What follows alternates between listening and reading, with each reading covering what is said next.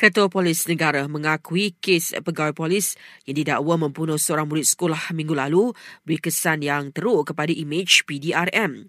Susulan itu, Tan Sri Razarudin Husin mengingatkan anggotanya supaya tidak menggunakan kuasa, lencana dan uniform untuk melakukan perbuatan yang menyalahi undang-undang. Kita sepatutnya menjaga PDRM ini sebaiknya dan kita sepatutnya mendapat keyakinan, kepercayaan daripada rakyat untuk menentukan bahawa citra PDRM ini di tempat yang teratas.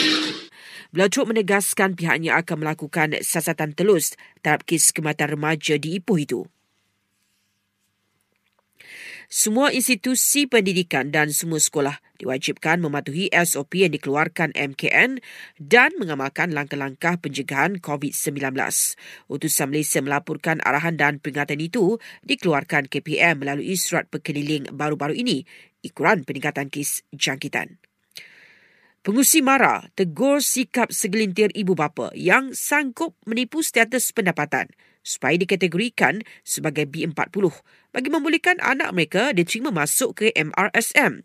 Tegas Dato' Dr. Ashraf Wajdi Dusuki, tindakan itu menyebabkan anak mereka belajar dalam keadaan tiada keberkatan kerana mengambil hak orang miskin yang lain. Pengendali lebuh raya KL Karak dan LPT jangka hampir sejuta kenderaan menggunakan dua lebuh raya itu mulai Sabtu ini hingga Selasa sempena cuti Christmas.